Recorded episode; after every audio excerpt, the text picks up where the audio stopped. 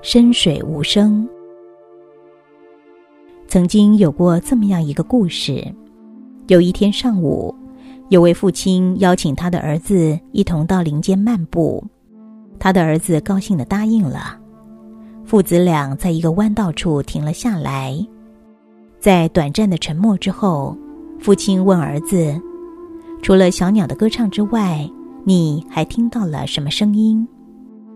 儿子仔细的听了几秒之后，回答父亲：“我听到了马车的声音。”父亲说：“对，那是一辆空马车。”儿子惊奇的问他父亲：“我们又没有看见，您怎么知道那是一辆空马车呢？”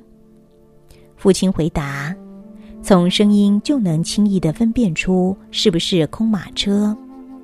马车越空，噪音就越大。”后来，儿子长大成人，每当他看到口若悬河、粗暴的打断别人的谈话、自以为是、目空一切、贬低别人的人，他都感觉好像是父亲在自己的耳边说：“马车越空，噪音就越大。”那些有渡河经验的人，在涉水之前，总会习惯地抓起一块石头，投入水中。来估计水的深度，水花溅得越高，河水也就越浅。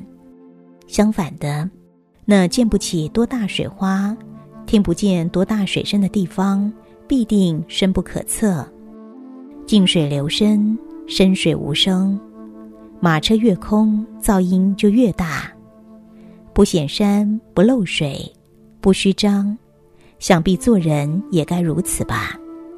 以此来品人和感悟人生，我们将会注意到，以平心静气的口吻跟别人的谈话，可以避免争吵，以及学会更多的倾听别人的声音，而不是一味的强调自己的主张。